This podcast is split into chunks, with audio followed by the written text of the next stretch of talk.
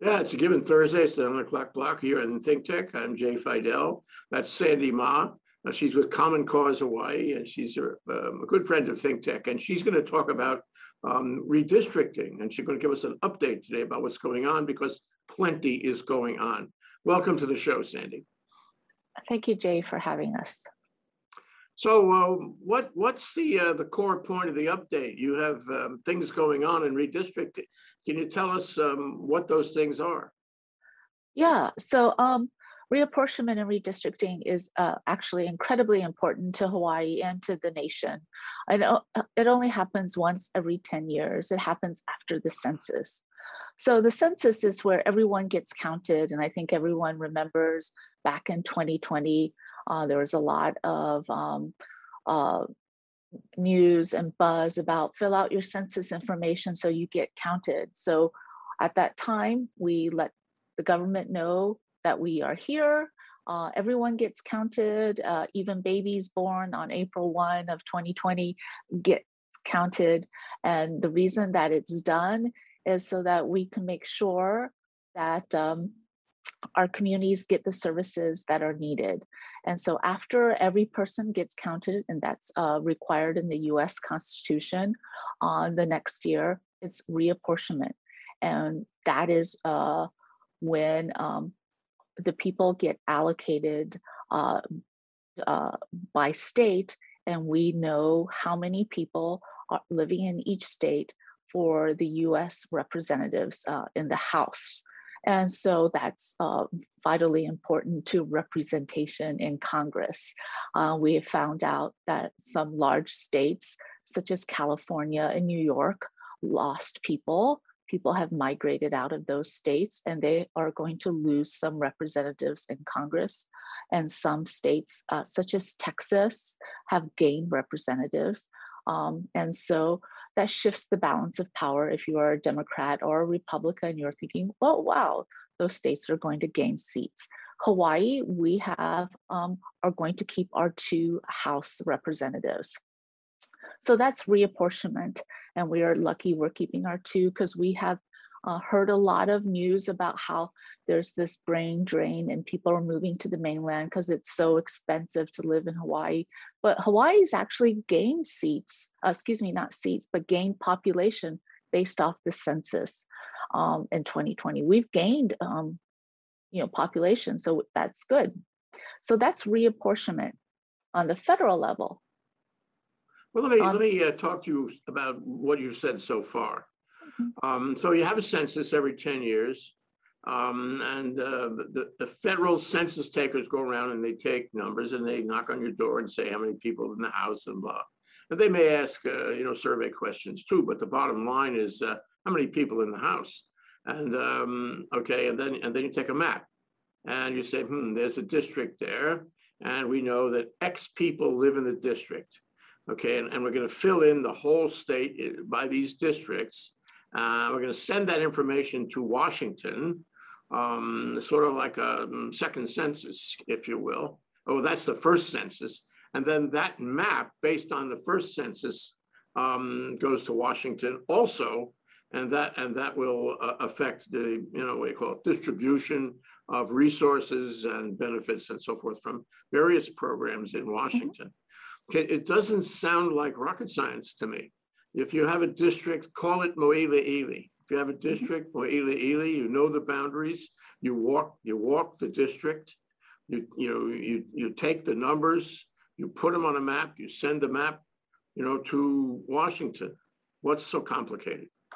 Well, actually, the district boundaries are drawn here in Hawaii, and that's the second part. The first part is counting of the people. And then the second part is drawing the lines. And that's what's going on right now. Right now, we are drawing the lines. And that's what's really incredibly important to local Hawaii and what we are doing here. Because when we draw the lines, we determine who we could elect to office for the next 10 years, because this is only done once every 10 years. And so we draw the lines for how we vote for our two federal representatives, how we vote for every state elected people to our state legislature, all 76. We draw the lines for our Honolulu City Council, all 9 of them, and we draw the lines for our 9 Hawaii County Council members. Maui does not draw lines. I mean, we have council districts, but we're not going to redraw them because everyone can vote for all 9 council members, and that's the same for Kauai County. So redrawing those lines based on population shifts where we have seen taken by the 2020 census is incredibly important. For example, but you mentioned that Kauai and Maui, everybody's at large and it's just one district. That sounds very equitable to me, and it avoids the need to redraw, reapportion. Why don't we do that in every county? Well, some may say that is equitable, and other people may say that's not quite fair. Why should someone in Hana, who lives in Hana, be able to vote for the representative on Molokai? Shouldn't it be people on Molokai voting for people on Molokai to represent from Molokai, and vice versa?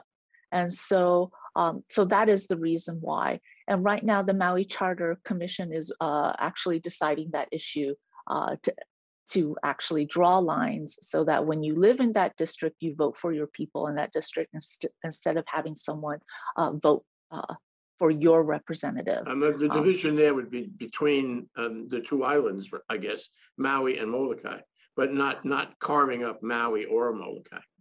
Yes, it is actually creating districts, voting districts. Yeah. The Maui, so, okay, the Maui voting Charter districts. Commission. You said we make the maps, remake the maps based on, I guess it's population, I guess. What is it based on, and who is we? Is it you? Is it me? Is it some government official? Is it federal? Is it state? Who are they? So the state has a reapportionment commission that's made up of 9 members. There are 8 members appointed by the legislature. So 2 from the Senate president, 2 from the Speaker of the House, 2 from opposite members, from the party of the opposite party of the Speaker, 2 from the opposite party of the House. Excuse me, 2 from the opposite party of the president of the Senate. And then those 8 people select a 9th member. And so there is a 9-member state reapportionment commission, and they get together and they draw maps, and they draw the federal lines, which are just 2 lines because we just have 2 representatives, and then they draw 76 lines for us, for the 76 representatives at the state legislature, 25 in the Senate, 51 in the House. In 2022, which is just next year, our federal congressional representatives are up for election, and all 76 state House members are up for election also. Mm-hmm. So what standards do they use when they draw? Because the standards could have a big effect on voting districts and on resources. So there are federal standards in the U.S. Constitution. It is one person, one vote. So all the districts' lines that are drawn should be equal, basically. It should be one person, one vote. It should be equal, except for the fact that it is really hard. If you live in one district, it is very hard to have equal districts.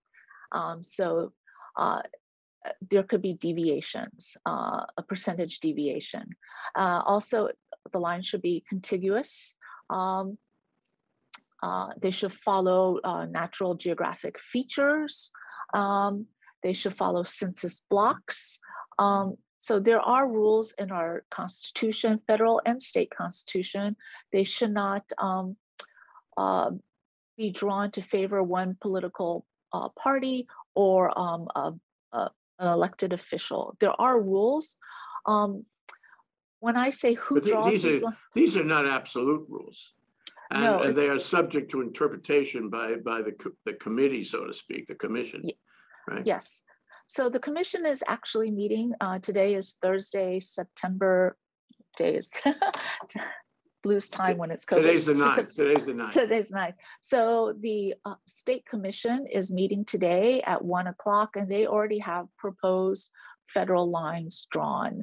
And so they're going to be showing these lines to the public. And when I say who should be drawing these lines, and I always say we, I think it's the people. The people should have a say, because when lines are drawn, it determines who we can elect to office. And so that's why I say it's we.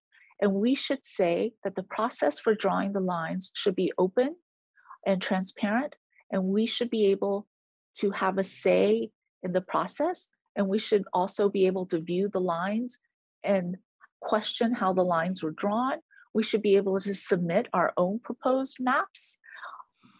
So that's why I say it's us, we the people, because in Hawaii, a slight deviation by mere blocks can result in major changes. Yeah, so it sounds pretty sensitive. So do people actually come down? What kind of person comes down? And if I come down because I care about this and I care about preserving voting rights and democracy, I think we should be very sensitive to that, especially now. Then I come with an alternative map, and I come with my arguments and my analysis, whatever it may be, and we're going to listen to me? Are they going to accept my view of it? What chance do I have of being heard, really heard? Well, in the 2011 reapportionment redistricting cycle, about 200 maps were submitted by the public for commission review. There is a public hearing phase when maps are presented by the commission. The commission has to present it for public hearing. And so at that time, you could comment, the public could comment on these maps and say, this splits my community. For example, if I'm Native Hawaiian and my Native Hawaiian community is split so that I cannot form a voting bloc, that I cannot vote my interests, and my interests cannot be heard, it is definitely the time to speak up and say, why did my community get split? I think a better map would be this map that I am presenting to you. And at that time, definitely it should be submitted. And I have heard from 2011 that maps have been revised to represent community interests, to take into community concerns.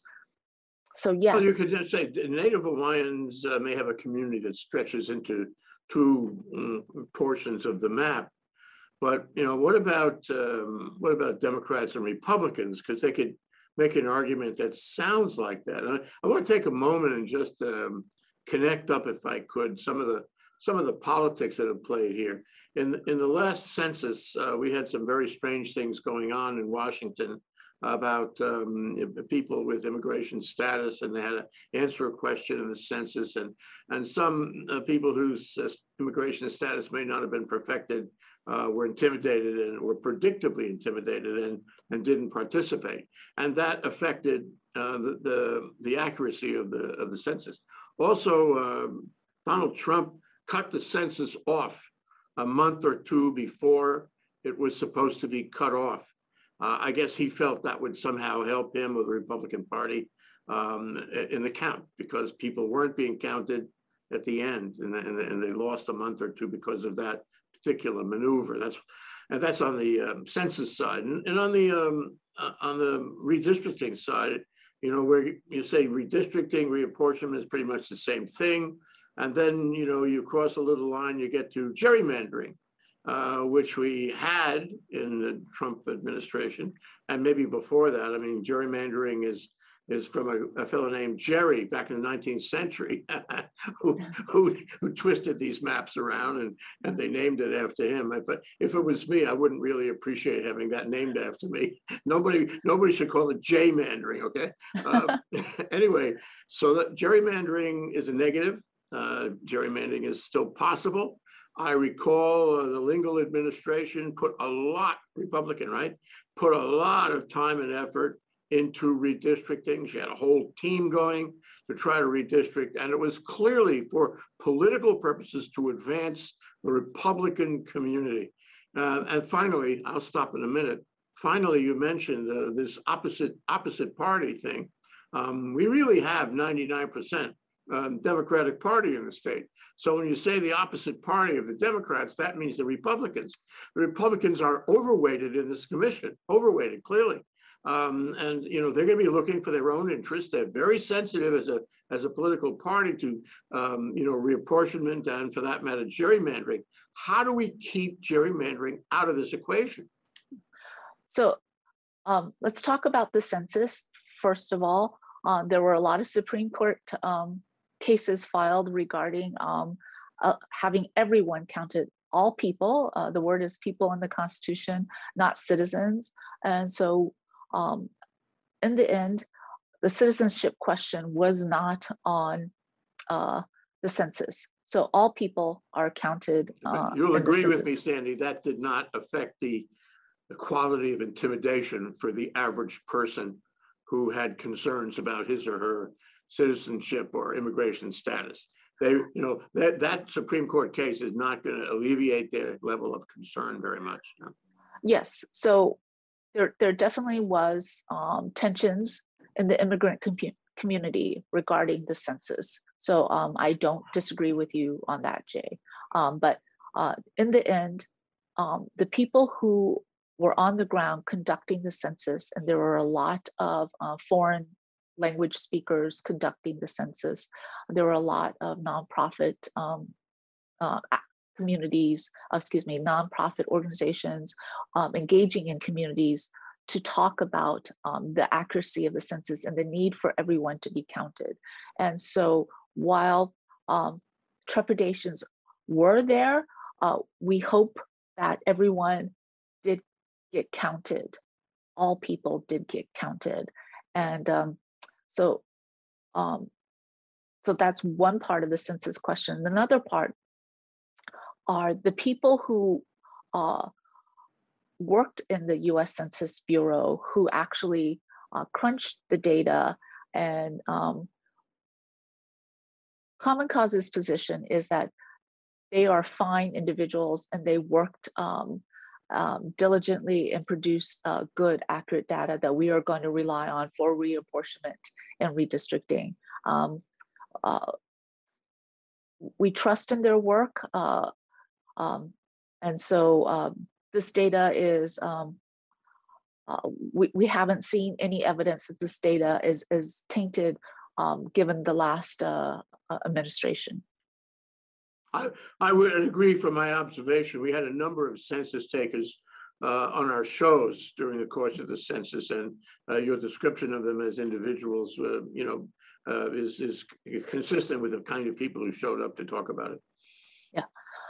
And so for reapportionment and redistricting, so reapportionment is the reallocation of the numbers so that within the districts, and redistricting is the line drawing that's going on here.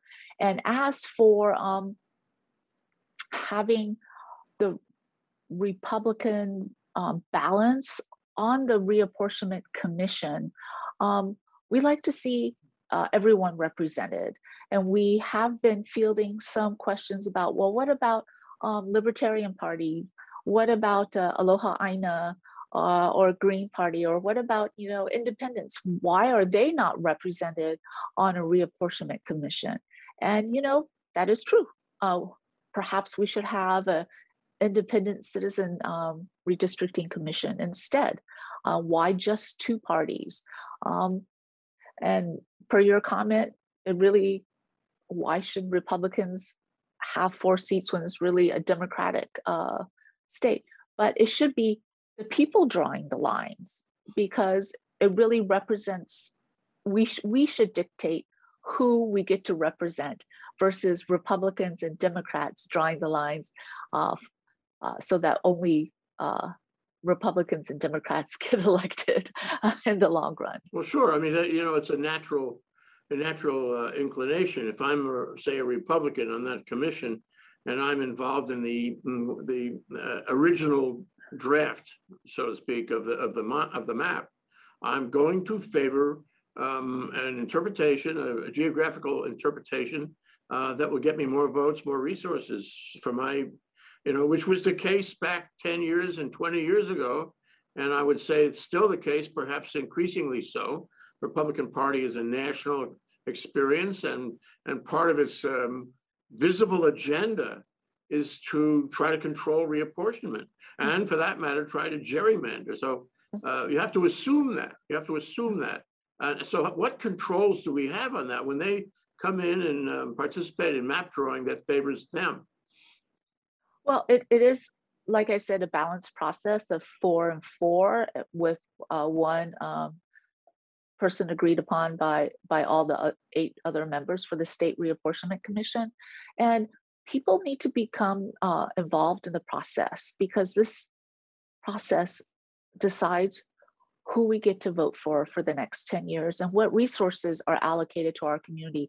And we should be able to vote for people who adequately represents our community and who knows our community. And so while there are guardrails in our state constitution, in the federal constitution, and in the Voting Rights Act, as you have said, they could be circumvented, like we have seen with gerrymandering on the mainland, which we don't see that. We don't really see that here in Hawaii, but people really need to testify before the Reapportionment Commission at the state level and at the county levels too, the 2 counties, Honolulu and Hawaii County, to say, we are watching you, we want transparency in the process, and we are ready to submit our own maps to show how the lines could be drawn that adequately reflect our community, not some political party. Good. I'm happy to hear that. Common Cause. Common Cause is a wonderful organization. It's a bulwark of our national democracy, so important these days, more important now perhaps than ever. And query, why and to what extent are you involved in this process? Are you drawing maps? Are you looking at maps? Are you commenting on maps? Are you down there? Would you be down there today? What does Common Cause do about this? Oh, thank you for that question, and thank you for stating what our organization is. We are trying to alert the people as to the importance of reapportionment and redistricting and how it impacts us for the next 10 years. You know, something that happens only once every 10 years, we kind of forget about it. That's only natural. I forget about things that happened yesterday. And so this is highly important. And then kind of wonky and difficult to comprehend at times. And we want people to know about this process. And while with COVID kind of, impacting all of our lives, these meetings are all held on Zoom. And so we have been advocating for transparency in the process with all the commissions, stating that, they need to publicize these meetings. They need to make public testimony more easily accessible, allow the public to testify after each agenda item, to have their board materials or commission materials available earlier in the process so that we have time to review them. We held a recent training just the other day for our members and for the public about why redistricting is important and what they could do about it, how they could testify, and what they should testify about, which is their community and how their community could be impacted. We will soon be having another training on how to draw maps.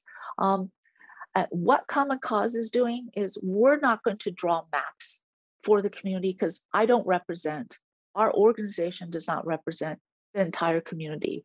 I could draw maps for my community that I live in, but I cannot draw a map for Hilo community or Lahaina community, because I don't live there. It has to come from the community. And so that's why the community has to get involved. So you're interested in the process. You want to make sure the process is, hygienically clean, and that people are heard, and that the rules are being followed, that the maps are fair, and there is no sign of gerrymandering or inappropriate reapportionment. Suppose, Sandy, and that's appropriate, and it's good that you're the watchdog on that. Somebody needs to be, somebody not government needs to be. But suppose, Sandy, just hypothetically, you find that something is awry. Something is wrong in Mudville. What happens? What do you do? Well, you know, we are prepared to litigate.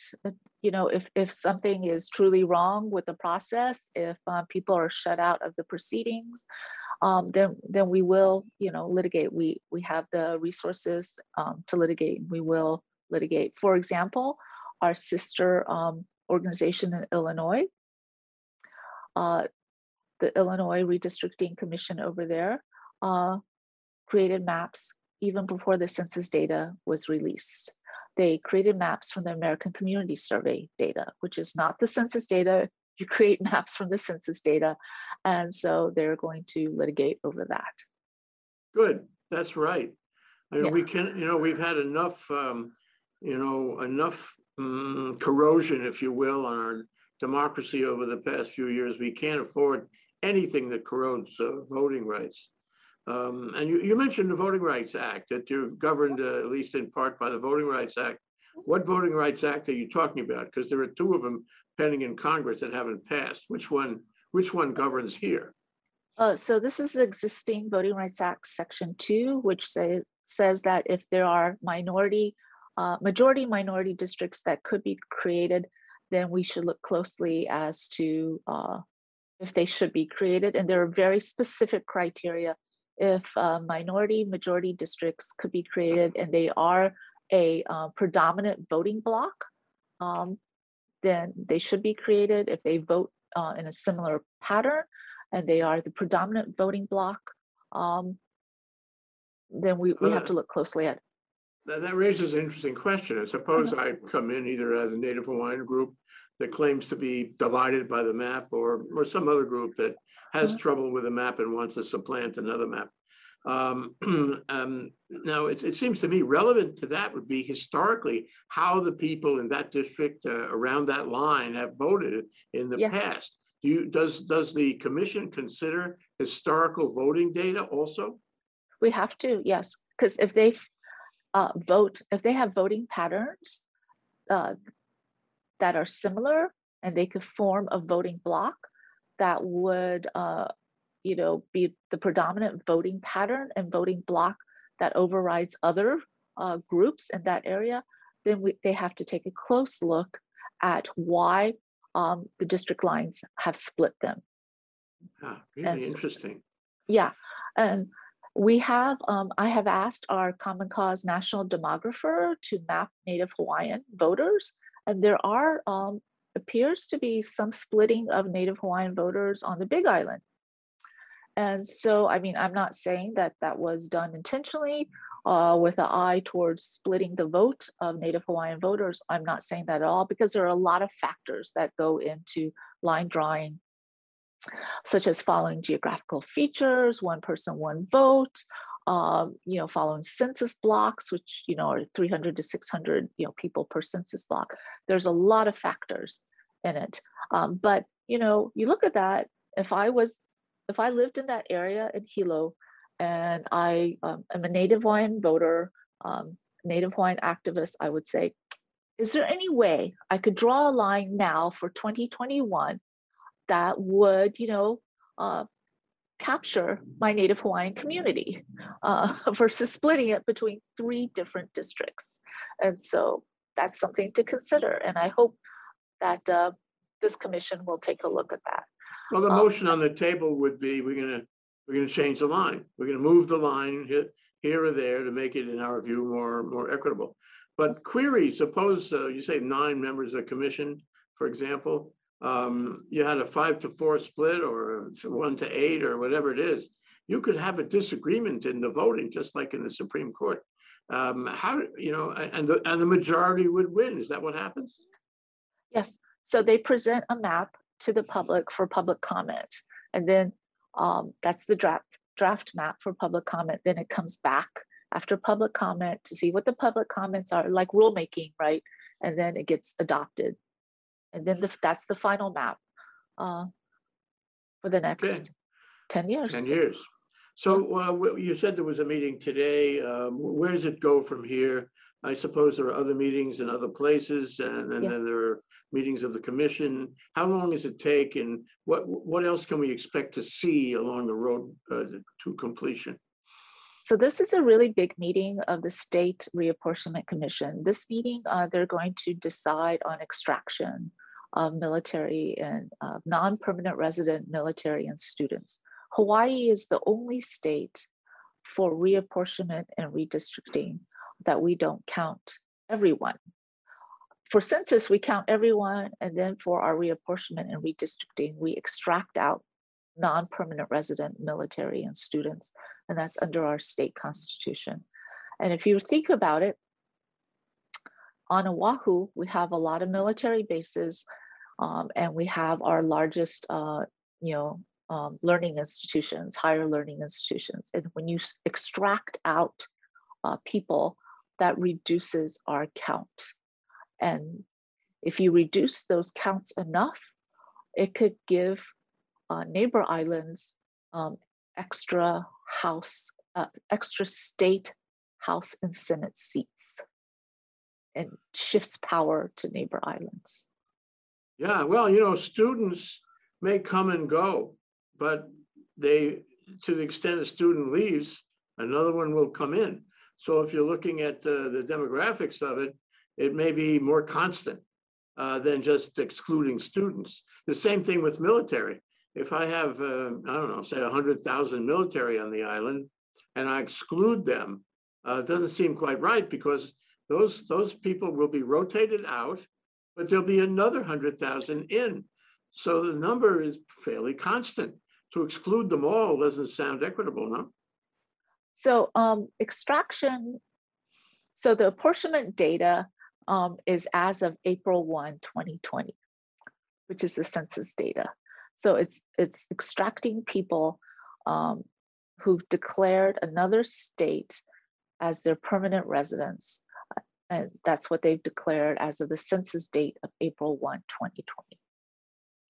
And so it's kind of an interesting analysis.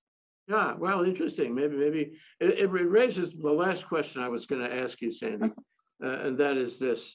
In a democracy, the thing that democracy should allow, and I think the founding fathers were onto this, is that society changes.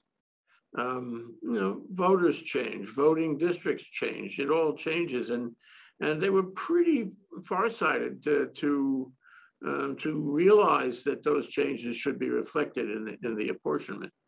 And so, it's credit to them, but it's also credit to the people who were involved, including you, that you recognize, that you deal with, you analyze the changes. We need to change with the times.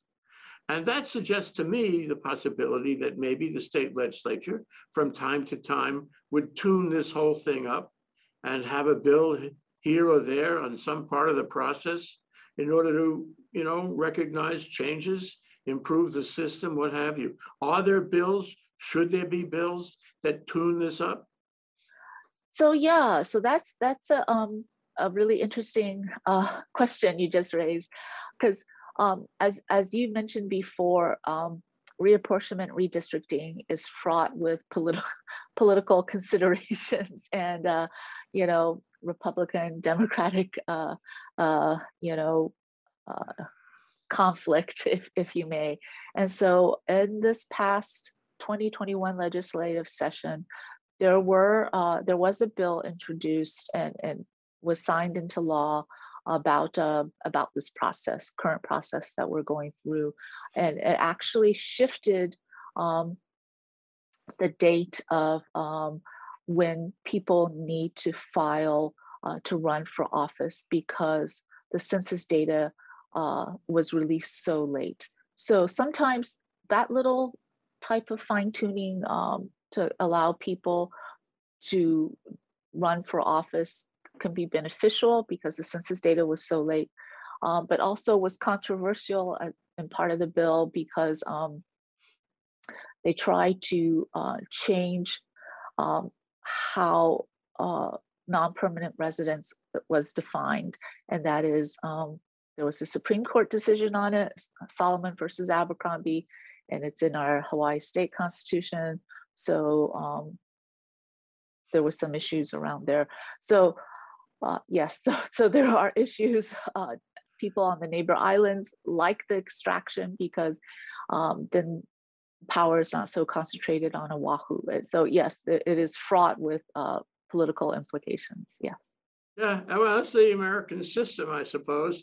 Then if the legislature does something that's, unfair or favors one party or another, more likely, you always have the argument that takes place in the legislature itself. You have the possibility of a veto. You have the possibility of litigation on state or federal constitutional grounds. So yeah. This is part of our process. I don't think we realize that it's part of our process. It does have a direct effect. I'm only happy, Sandy, and I'm sure you are too, that some of those states on the mainland where we have really Looney Tunes legislation going on voter rights, and I presume on gerrymandering too, they're there and we're not like them. I am so happy about that. Hawaii still has a democratic, may I say democratic with the notion of democracy, a democratic backbone, and we are essentially fair. Would you agree? I hope so. I like to see more people testifying on reapportionment and representing their community and stating why it's important to keep their community together, or how maps could be changed to better represent their community. I think that's necessary. Our community certainly has changed a lot on Oahu. Kapolei has grown tremendously. West Side, it's just, Yeah, and they should be represented too. So if yes. I wanted to know more about this, more about the status of the meetings, more about the maps, more about the ultimate decisions here and how they affect me, where do I look? Do I go to commoncause.org or what? You could just Google Common Cause Hawaii, our slideshow about the reapportionment and redistricting process is up on our website. You can follow us online on Facebook and Instagram and Twitter. Our slide deck for reapportionment is up there. You can also look at the state elections website. It's the Office of Elections, State Office of Elections has, you can sign up and get notices there on reapportionment, on the state reapportionment process. Yeah, Common Cause Hawaii, democracy's godmother. Thank you, Jay. Thank you so much, Sandy. Sandy Ma, Common Cause Hawaii. Thank you so much. Aloha.